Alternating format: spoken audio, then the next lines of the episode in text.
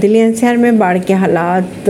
शिमला में फटा बादल, कई राज्यों में भारी बारिश की चेतावनी दी गई है। मौसम ने पहाड़ से लेकर मैदानी इलाकों तक कहर बरपाया हुआ है। पहाड़ों पर बादल फट रहे हैं तो मैदानी इलाकों की अगर बात की जाए तो बाढ़ में डूब रहे हैं। राजधानी दिल्ली से लेकर यूपी तक, हिमाचल प्रदेश, उत्तराखंड, छत्तीसगढ़, राजस्थान तक लोग भारी बारिश या बाढ़ से परेशान हैं। अब बात कर ले अगर दिल्ली एनसीआर की, तो हिंडन नदी के बढ़ते जल स्तर ने मचा रखी है तबाही।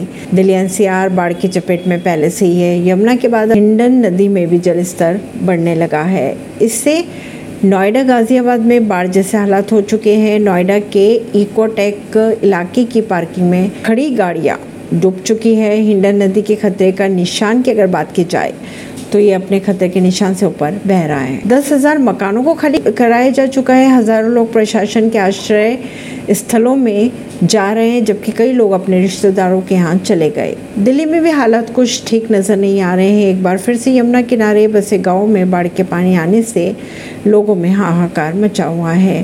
पहाड़ों में लगातार हो रही बारिश के चलते हथनी कुंड से लगातार पानी छोड़ा जा रहे हैं दिल्ली एनसीआर में। इसके चलते दिल्ली के कई इलाकों में पानी घुस चुका है। लोग घरों की छतों पर रहने के लिए हो रहे हैं मजबूर। ऐसी खबरों को जानने के लिए जुड़े रहिए जनता सरिश्ता पॉडकास्ट से। परवीन सिंह, दिल्ली से।